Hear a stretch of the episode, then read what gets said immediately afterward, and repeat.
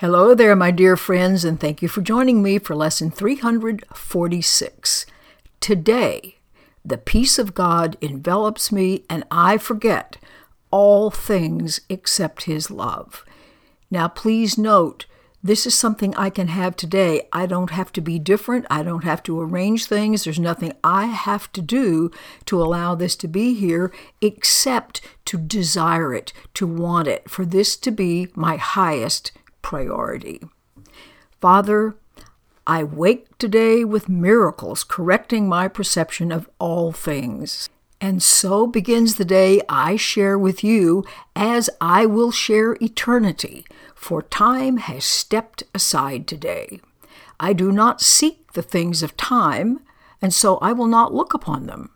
What I seek today transcends all laws of time and things perceived in time.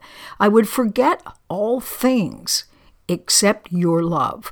I would abide in you and know no laws except your law of love.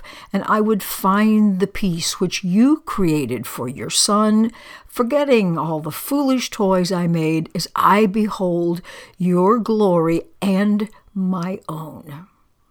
And when the evening comes today, we will remember nothing but the peace of God, for we will learn today what peace is ours when we forget all things except God's love. We are deeply preoccupied with all the things and situations and notions in the world, and it keeps us blind and deaf to peace, which is everywhere, all the time. In actuality, nothing but love is going on, and this is an actual experience you can have. You can still be aware of things and people and situations, but the sense of all-encompassing love causes them not to be an interference.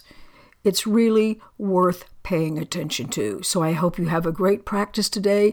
Realize peace is right here. You don't have to earn it. You don't have to get it. You just desire it more than you desire manipulating items in this world.